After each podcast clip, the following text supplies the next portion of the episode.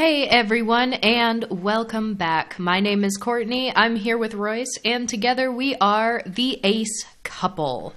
Now, a couple weeks ago, we did a sort of a two part episode. We did two different episodes, rather, uh, that were both very heavily centered around the intersections of disability and asexuality. And as a disabled woman, I had a lot of personal anecdotes from my life. So that was a lot of Courtney talking and Royce adding witty observations wherever possible. So I, I wanted to really get Royce talking a little more. I thought it would be very interesting to have an episode where we talk more about gender and pronouns because Royce has a an experience that is completely separate and unique from mine in that respect. So I really hope that you enjoy what we have to talk about today.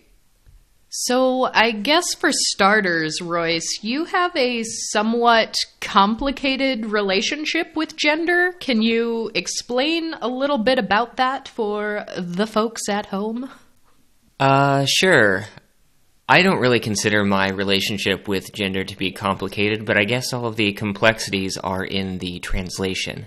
I don't seem to have much of a concept or affinity for gender. It, it none of it really makes sense to me. It's I think that I see gender as a social construct, and as a result, I'm not drawn towards any particular term myself.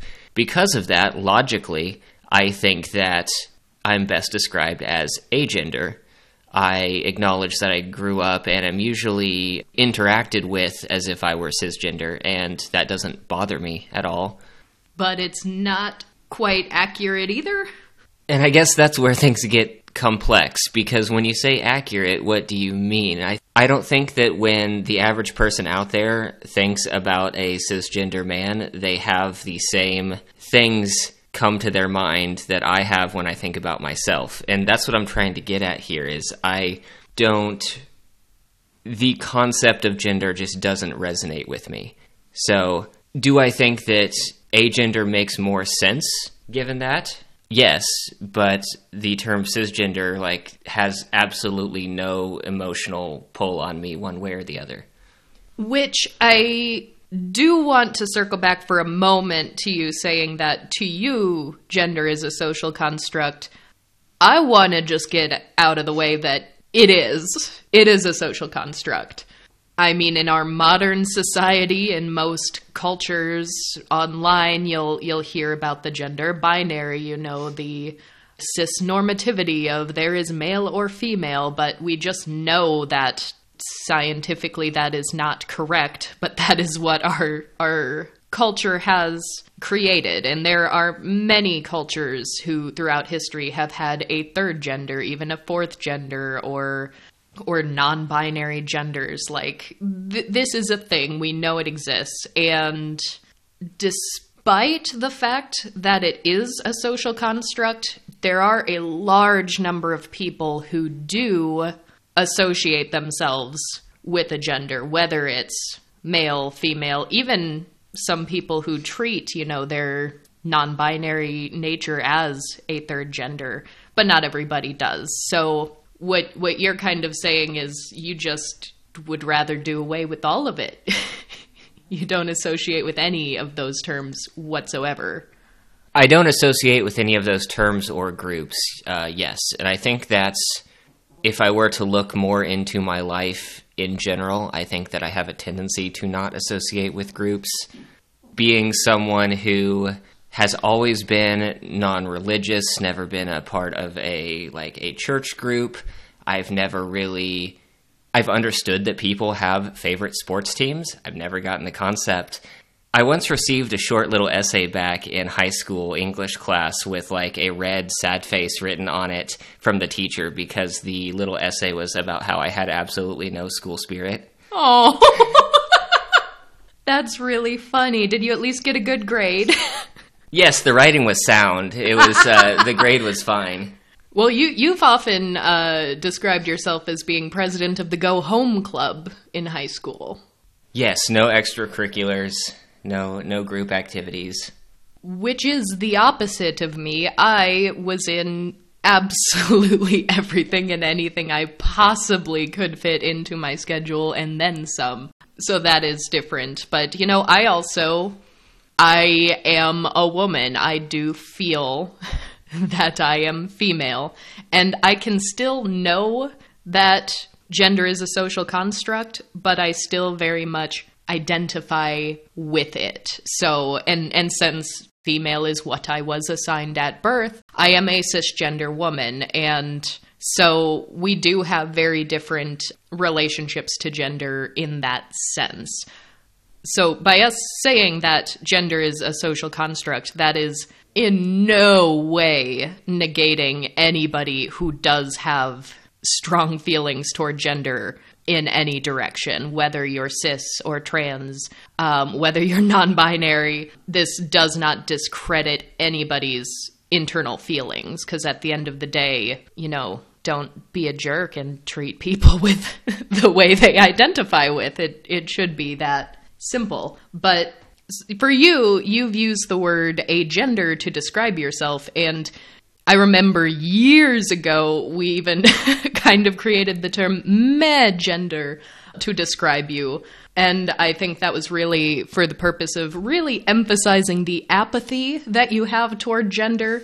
But you often seem kind of reluctant to talk about gender identity and pronouns. And since gender is a thing that we know to be fluid and diverse vocabulary is becoming increasingly more accessible, I just wanted to sort of get your pocket dictionary of terms that are passable enough for you, I suppose, because I, I know other people are going to want to identify with the term because language is how we often understand things.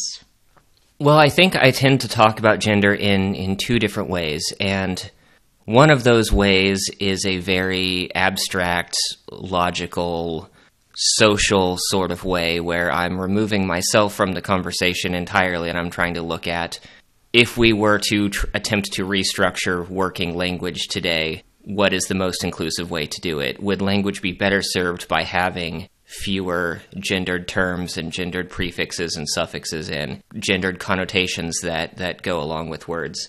Probably so. But when it comes to myself, I just don't care. And I, I don't know if not caring is is really the right way to phrase it. And that's why I think sometimes these conversations can get a little difficult or maybe even a little frustrating because it's all in this it's all muddied up in this translation layer where I have either either a feeling or the absence of a feeling and I just don't know how to convey that when we have words that are different. It's like you were talking about growing up as a cisgendered woman in society and feeling an affinity towards that in some manner. I feel like when I got old enough to just start being aware that gender was a thing and that there were masculine connotations to thing to anything to any part of society i just kind of thought that doesn't make sense. That's a stereotype and i just kind of threw the whole thing out. So i think that those terms those terms don't have meaning to me at all and i can't really articulate the absence of meaning. Which is very interesting because as as I was hearing you talk, I, I had uh, two main thoughts. Uh, first of all, you're you're very uh, analytical side that you you think of devoid of yourself can in my experience often get into like post-genderism territory which I don't agree with everything about post-genderism but that's really like a the the concept of eroding the social role of gender, which I think can be good in some ways, but it's it's incredibly complicated and I don't we can't get into talking about the nuances of postgenderism today. There is just too much there. However, when when you also said you grew up as a, a cisgender woman, I almost flinched at that a little bit because I am a cisgender woman now but when I actually think about having grown up, I remember as a as a child, I I drew things all the time. I would I would draw you know, cartoons. I'd try to draw realistic depictions of things. I would draw whatever I saw right in front of me, or I'd try to make up my own creatures. And I very distinctly remember like sitting on the floor next to my toy chest when I was really young. And I had just learned at school about pie charts, like the, the very introductory level of pie charts that they teach you in elementary school. And I remember trying to use a pie chart to define myself. And you know, at the time we were growing up, there was this very, very ever present concept of like, oh, are you a girly girl or are you a tomboy? like that's and and we called that feminism because you can choose which type of girl you want to be. Horribly antiquated, but just being presented with that all of the time and having so many friends who were girls who either identified as a tomboy or a girly girl. I I remember really thinking about that and I was like if I'm going to pie chart my own identity here. I remember drawing a pie chart that was 50-50 and on one part I said 50% girl, 50% boy and I was like that's me, that's Courtney. But then I scribbled it out, grabbed a new piece of paper, made a pie chart that was 25% girl, 25% boy, 50%. And I, I stopped for a moment because I was going to write other, but then I was like, no, Courtney. So I, I had this pie chart that was 25% boy, 25 girl, and 50% Courtney slash other. And so I think back to that because that was at a very young age. And had I grown up in a society that sort of introduced gender fluidity to me at a young enough age, that seems like it could have been the natural progression of things. So when I think of my own gender identity now, I think it is very much shaped by my experiences. And I don't want anyone to cringe at that because I know there are a lot of people who say, you know, this is the gender I was born as, this is who I am, and innately have always been. And if that is you, that is valid. Nothing we're saying about our own personal experience is meant to discredit anyone else's experience because this is truly very abstract stuff we're talking about. So it can present in in any number of ways. But, you know, I am very large breasted and I was the first girl in my class to need to wear a bra. And so I was very like hypersexualized at a very young age which as as a young asexual person that had its own set of challenges. But I I very much went through being hypersexualized way too young being a teenage woman who had a, a very feminine body and just sort of learning to grapple with that and learning to accept myself and there was just a lot there that sort of sort of a, a reclamation. I had to reclaim my gender which may or may not had been there before. So I, I do think that the fact i'm a woman is very much shaped by my own experiences. I have two comments I was holding on to. When you were telling the story about your pie chart, I was really hoping that it was going to be a moment where it was like, I am 40% girl and 40% boy and 20% dinosaur or something. like, you, you found the box of all of one particular type of toy. I am 20% a dinosaur.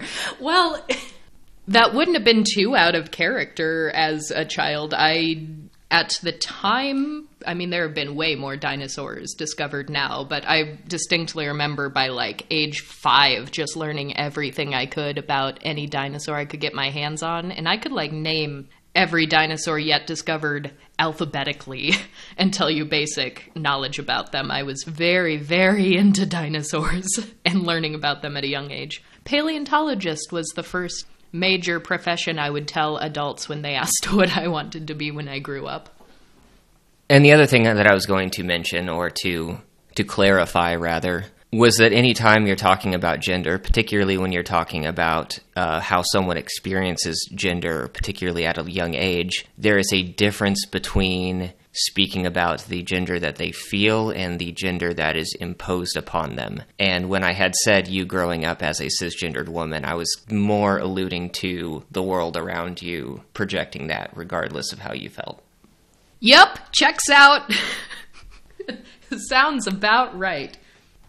But we digress. This was about you and your gender identity and vocabulary that may or may not fit correctly. Right. So I was trying to remember exactly how this conversation came up, but I think we were beginning to talk about the public usage of pronouns, which I tend to not do. Um, th- this is how the meh gender discussion came up. It was, yes, I'm used to he, him pronouns. Yes, I think they, them make sense because thinking that agender makes sense or thinking that gender, gender neutral terms in general make more sense.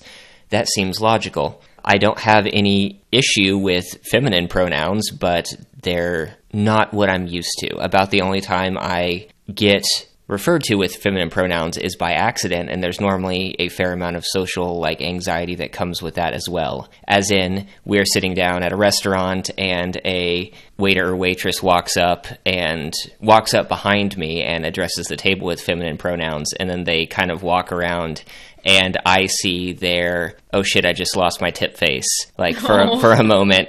And it's just I, it doesn't bother me. I tend to just ignore it and move on to avoid any awkwardness. Yeah, I think your anxiety in that situation isn't because someone misgendered you, it's because of the horrific anxiety you sense from them after realizing that they think that maybe that's what happened. It's there. There is also if if someone around me did start using she her pronouns to refer to me, it would take me a bit to get used to that. And I would kind of also wonder why is that the decision you're making right now? Because it, it doesn't, it seems very simple to me to use neutral terms for someone. It seems like an odd choice to knowingly choose explicit masculine, feminine terms to refer to someone without them saying, hey, this is how I prefer to be addressed.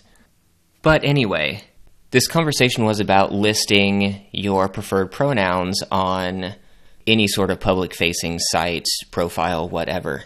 And I don't like doing that.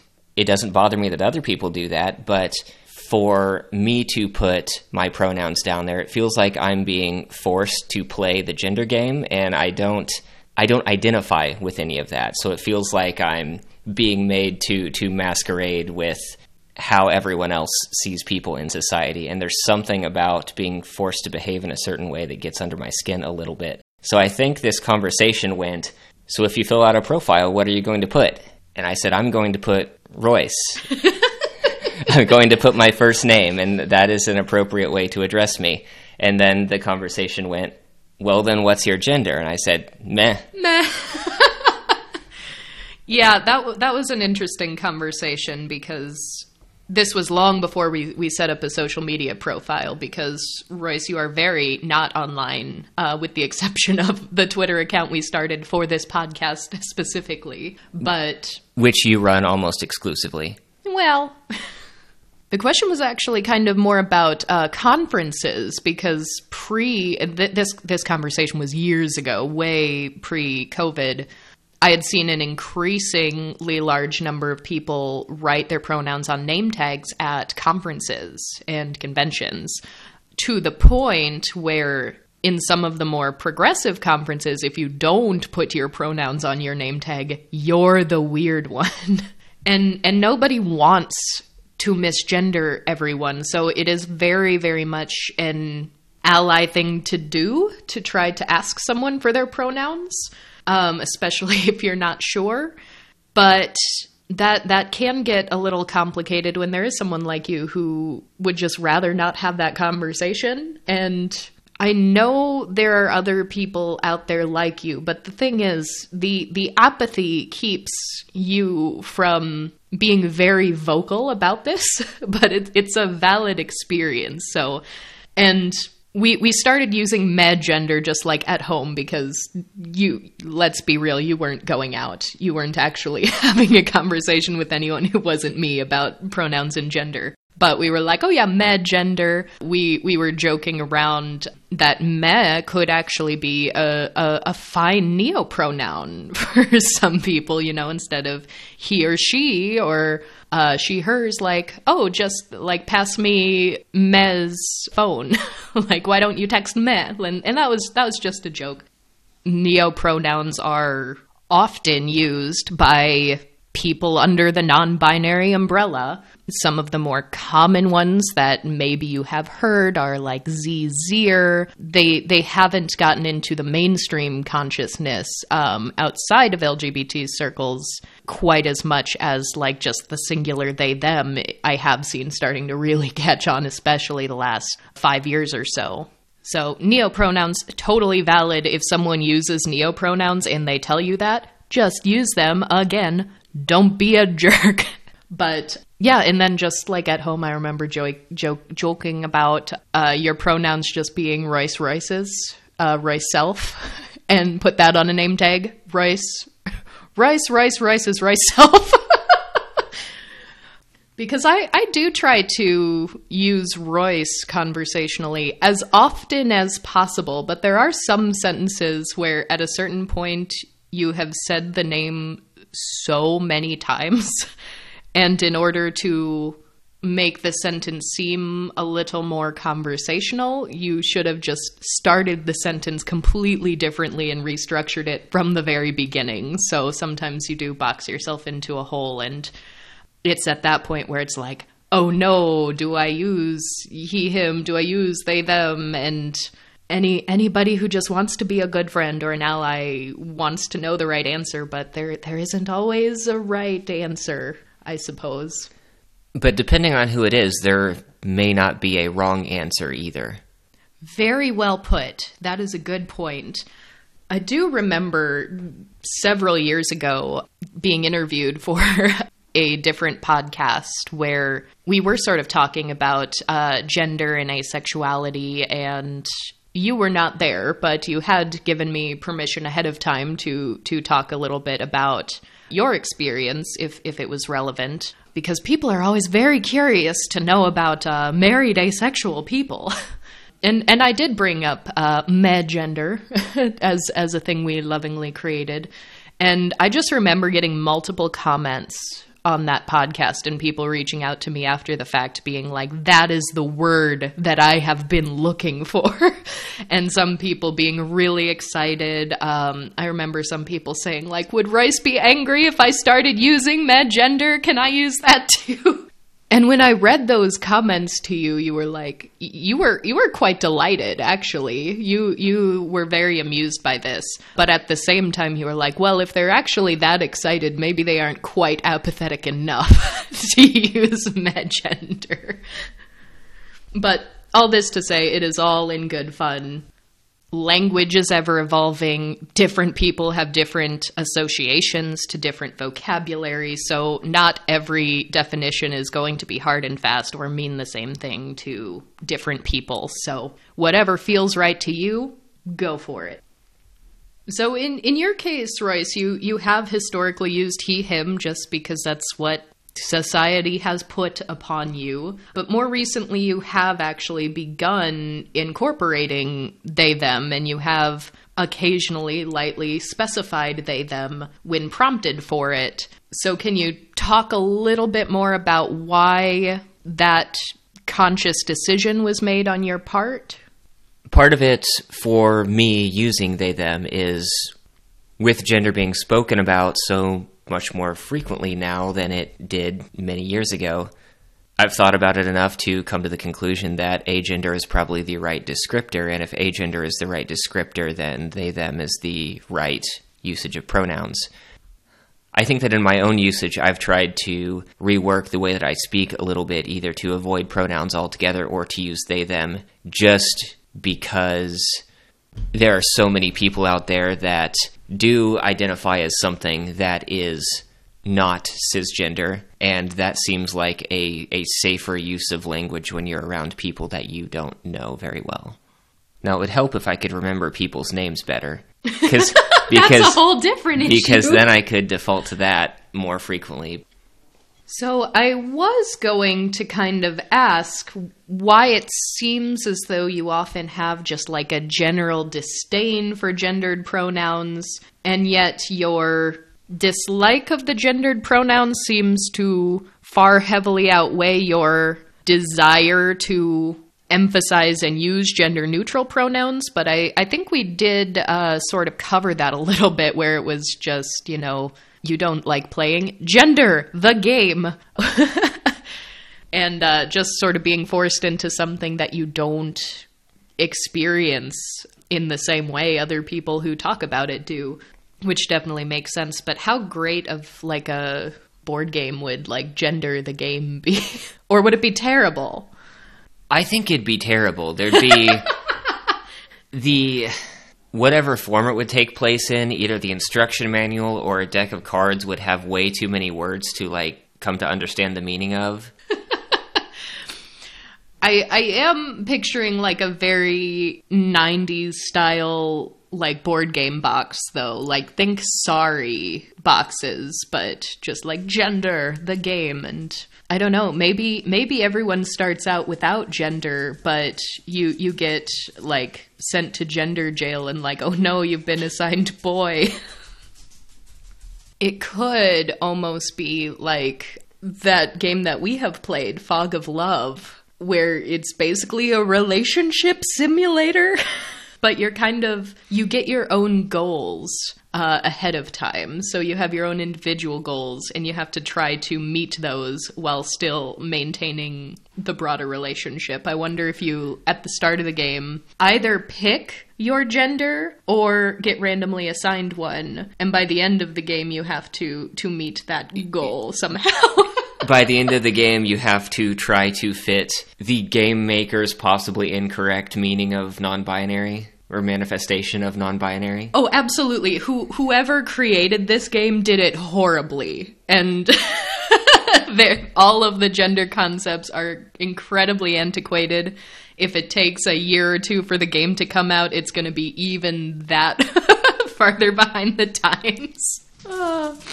Well, that's probably part of the release model, so they can charge more money for. Uh, I almost said DLC, but this is a physical game. For the D- we can it, make this a video game. well, ex- expansion packs that they give you more cards as more terms come out. Oh, see that that's how they get you. That's mm, sneaky capitalism, sneaky. Get your capitalism out of my gender. The Fog of Love. The homosexual editions were in an expansion. That's true. Oh, that's horrible. Fog of Love's such a weird game, and we didn't play nearly enough of it. Maybe we should play a game of Fog of Love on the podcast. uh, maybe. Um, so so this game, this this board game was created by a game designer who just really wanted his girlfriend, fiance, wife, partner. I can't remember exactly what their relationship was, but he really wanted her to play board games with him, but she didn't like board games. So he tried to take her favorite genre of media, which was romantic comedies, and make it into a board game so they could play together. So tweet at us at the Ace Couple if you want us to play this game and record it as a future podcast episode. It's it's it's a silly game. It's kind of interesting mechanically, but it's very um very cishet from from our what maybe we played two rounds of it. Very allo, perhaps. It might be interesting for us to play one of the more dicey versions that could involve like an explicit fling or something like that. There are different scenarios that you play through, and some of them are very allo. yeah, we'll we'll keep that in our back pocket as a as a maybe. That could be interesting to hear an ace couple do that. Yeah, we never really did play any of the dicier scenarios of that game. We kind of just wanted to play the uh, brunch date one, and we made breakfast burritos and mimosas and sat at home and had a little Sunday brunch board game date. We've also had situations with this game and other games where we have some fun with it, but then we wait a year or two before picking it up again, and at that point we've forgotten all of the rules and kind of have to start at the simplest scenario again anyway. That does happen. That's that's a real problem we got to work on. so yeah, that game definitely like like you said there was a an expansion or a second edition where you could get a same-sex couple uh, kind of situation going on. So goodness knows if there's any chance of getting like any gender queer representation in a game like that anytime soon. I guess speaking of which, do you identify with the term gender queer? Does that what what does that mean to you? Well, I think the concept that I keep going back to is that I don't identify with any of the terms. Agender makes sense logically, and if genderqueer is an umbrella term for really anything that is outside of cisgender, then that would mean agender is underneath the genderqueer umbrella. So, in a roundabout way, I would say, I guess, yeah. Yeah, definitionally, but not emotionally, perhaps. That's kind of how this whole thing goes, yeah. Sometimes it seems like your experience as it pertains to gender is just better less defined by the pocket dictionary and more just like memed. Because i've definitely seen the memes that are like my pronouns are none. Do not refer to me. And i think that's a little a little too on the nose for you so, this is a uh, tough question that isn't going to have a specific answer, but it's a starting point because I want to hear you talk about it. How long have you suspected that you aren't a cisgender man? Yeah, that question doesn't really have a definitive answer because by the time I knew what the term cisgender meant by the time that language started entering common discourse. I was way past completely throwing away the concept of gender. So it was just more terminology that didn't fit with me, I guess. You were like, gender? I've never heard of her. but were there any sort of like. I don't want to say milestone moments because that almost puts a lot more emphasis on it than I know you have. But were there any memories that you have from any point in your life of just really realizing like yep this gender thing isn't for me? Because I, I know when we talk about asexuality there are some situations where you're like when i saw that on tv or when i heard someone talk about this i felt really asexual. Were, or were there any times in your life where you're like mm, mm-hmm that's that's confirmation? Not explicitly and maybe it's just something that's been kind of Maybe it's something that's just been present for a long time in one way or another, or maybe it's been more subtle. I can't think of many examples, but I think the realization that a lot of what people actually mean when they start to talk about gender, at least from a social level, was stereotypical, and that we generally refer to stereotypes as being negative because they tend to be inaccurate public discourse about stereotypes is often about how they're used to discriminate in one way or another is is what I mean by that. And I think I realized that at a young enough age that it wasn't surprising to feel detached from from gender.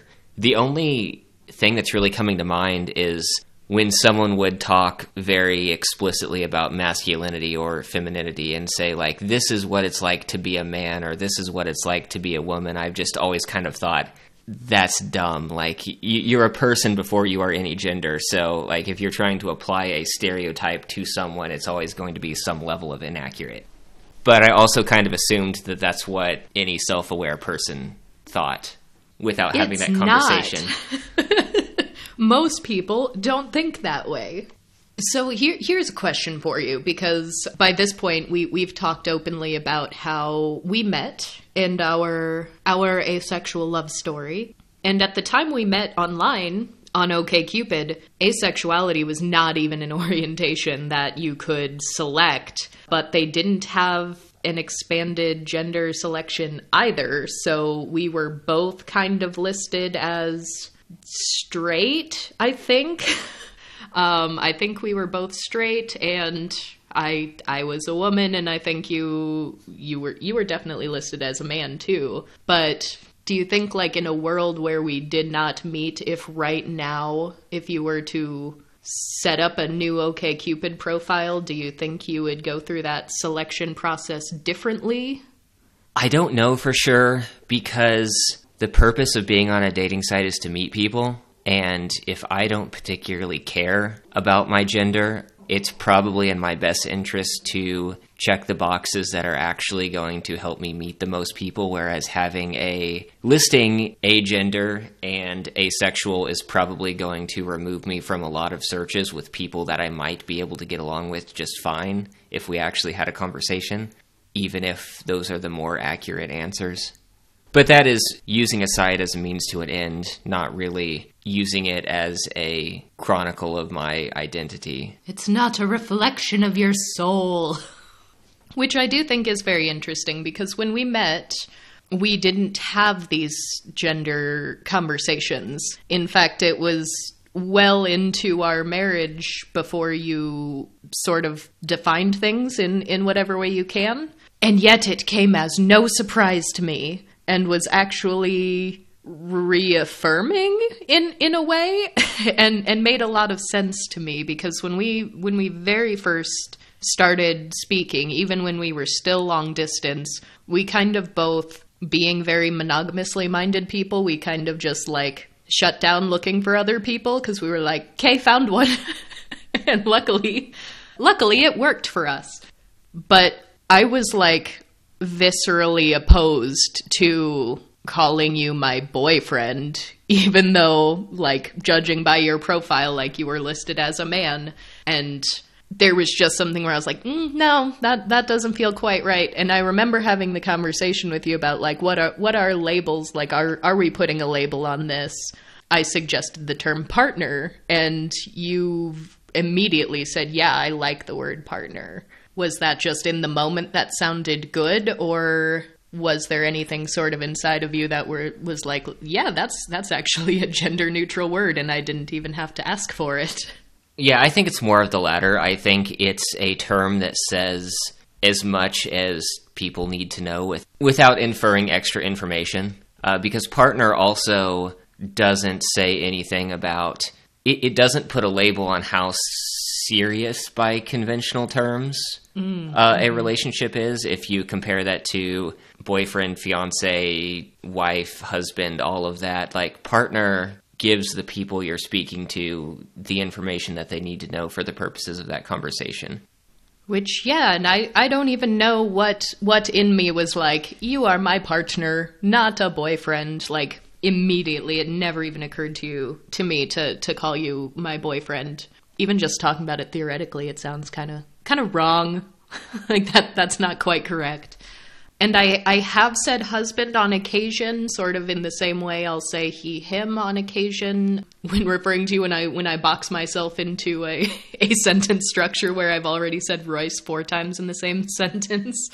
But I I usually default to spouse which I think is very nice. Although that's one frustrating thing. I'm going to go on a little bit of a tangent here. I, that's my least favorite part of the Swedish language. Hello, we're talking about Swedish in this podcast. I, I'm learning Swedish. I've been learning Swedish for a number of years now. And they do not have a gender neutral word for spouse. It's always the equivalent of, you know, husband and wife. And that just absolutely upsets me every time I talk about Royce in, in Swedish. Because, I mean, talk about pronouns. I mean, so many different languages have a binary pronoun kind of gender situation going on. And even Swedish has gendered words. Not not quite to the extent of some other languages. I, I learned a fair bit of Spanish back in school, not as much as I would have liked to, but that's a very gendered language. Swedish is a little bit of the same way, but they have a very nice middle ground because for he and she, you have han and hon, but you can say hen to just split the difference and do a gender neutral. And I really like that. It flows very well in sentences, and I can just use hen without even thinking about it, even though I'm not totally fluent in that language yet. So that's very nice. But there's no gender neutral word for spouse. And I can't stand that. I can technically say partner, that still works, but I will stop ranting about the Swedish language now. It's a lovely language. That's my that's my one critique. If there are any Swedish listeners out there who know of a new progressive word that is a gender neutral version of that, please let me know cuz I've been trying to look for it. But for the most part, it looks like in, in Sweden, most people who are talking about LGBT and gender issues, they just flip back to English, which doesn't help the English speaker who's learning Swedish very much.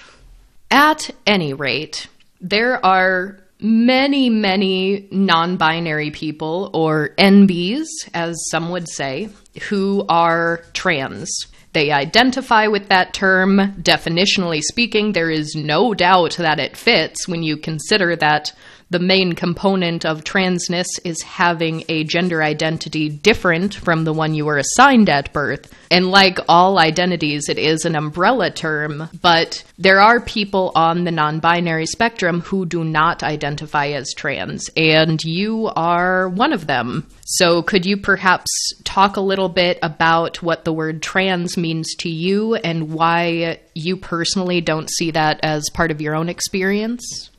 Yeah, so the first time you brought up trans as a potential non binary or agender identity, I was a little surprised for a moment because that hadn't occurred to me. Thinking about it more, I, I get why that would make sense for some people, but the term doesn't really make sense for me. And i think it's it's because when i think about trans i think about the act of actually transitioning. And i don't necessarily mean that in a physical way but it's for me it kind of implies that there was some sort of transition period whether that was a a period of acknowledgement or affirmation or reclamation or something. And i just don't feel like I have gone through any notable change or had a moment of awakening. I think that I've pretty much been the way that I am my whole life. And I think that my identifying as agender is more of a disregard for the labels that society has placed, not a transition away from them. So the concept that trans is being different now than you were assigned at birth well, if I don't really acknowledge that social assignment at birth, I didn't transition away from that either. Yeah, which I and I mean the the trans meaning transition to you does not at all mean that someone who is trans, who that is the identity that is accurate to their experience, that does not mean that anyone has to transition or that there is a right or a wrong way to do that. And it certainly doesn't mean that, you know, people who are closeted in trans and, and haven't come out yet are any less trans. But I I think what you're maybe getting at is like, you are not changing your labels, you are shirking all of the labels. So, why would you personally choose to add a new label to your desire to cast off all of the labels? Right. It, it just doesn't really fit for how I feel. It's it's another another box or a, a larger box with several boxes inside of it that I You see the box is a spectrum. There are so many boxes. But yes, in case that that wasn't clear, Courtney, you've you've said this a couple of times, but the whole purpose of this episode was to try to take whatever it is inside my head and throw it onto the microphone and make sense of it, not to try to categorize other people. Yeah, because in the Russian nesting doll that is gender experience and sexuality spectrums, there are so many micro labels under umbrella terms. The whole point of all of this is to use what resonates with you and what makes sense and what is useful to you if you're using the language as a tool to express yourself to others in the world. That is what they are there for. But on the other side, if labels don't work for you, if it doesn't make sense, if it doesn't feel right, that is no less valid of an experience. And my my one big fear with well, not just this episode, but talking about our own personal experiences at all on any level is that someone's going to hear our experience and think that we're trying to project that on the entire community, either the entire asexual community or the entire agender community. And that is never going to be our intention whatsoever. But having these very historically invisible identities, there's this sort of widespread feeling of needing to walk on eggshells when you're talking about your own experience, especially online, on Twitter, when you're able to communicate with hundreds of people at a time who you've never met in person. Some of these communities can get really, really defensive of their own labels, and it's really important to know that labels just aren't going to mean the same to everybody. And when we're talking about our own experiences, it is truly just that it is our own. And we want to emphasize that and also say that like our experience is not the end all be all. If if we are the first asexual people you've ever listened to, don't stop there. Go and find other asexual experiences so you can get a more well rounded outlook for what this identity is and who we are as a community. And if Royce is the first gender person you've ever heard from, seek out others because you could very easily find someone who says, Yes, I am agender. They might feel very, very strongly about that. They might very heavily emphasize, you know, they, them pronouns only. It will feel bad and wrong if you use a gendered pronoun to refer to me. And they might consider themselves trans, and their experience is absolutely correct and valid but I really do keep coming back to the to the memes that say my pronouns are none. There are a lot of people who who see those memes and they're like, "Yup, that is me. I feel that." So, even if they aren't the most visible voices, even if they aren't the loudest voices in the conversation, they are still there. So, Royce, given everything we've just talked about, and the fact that you are now a somewhat open and public uh, queer person online. How do you feel about the fact that multiple people in the last month or two have asked you what your pronouns are? Meh.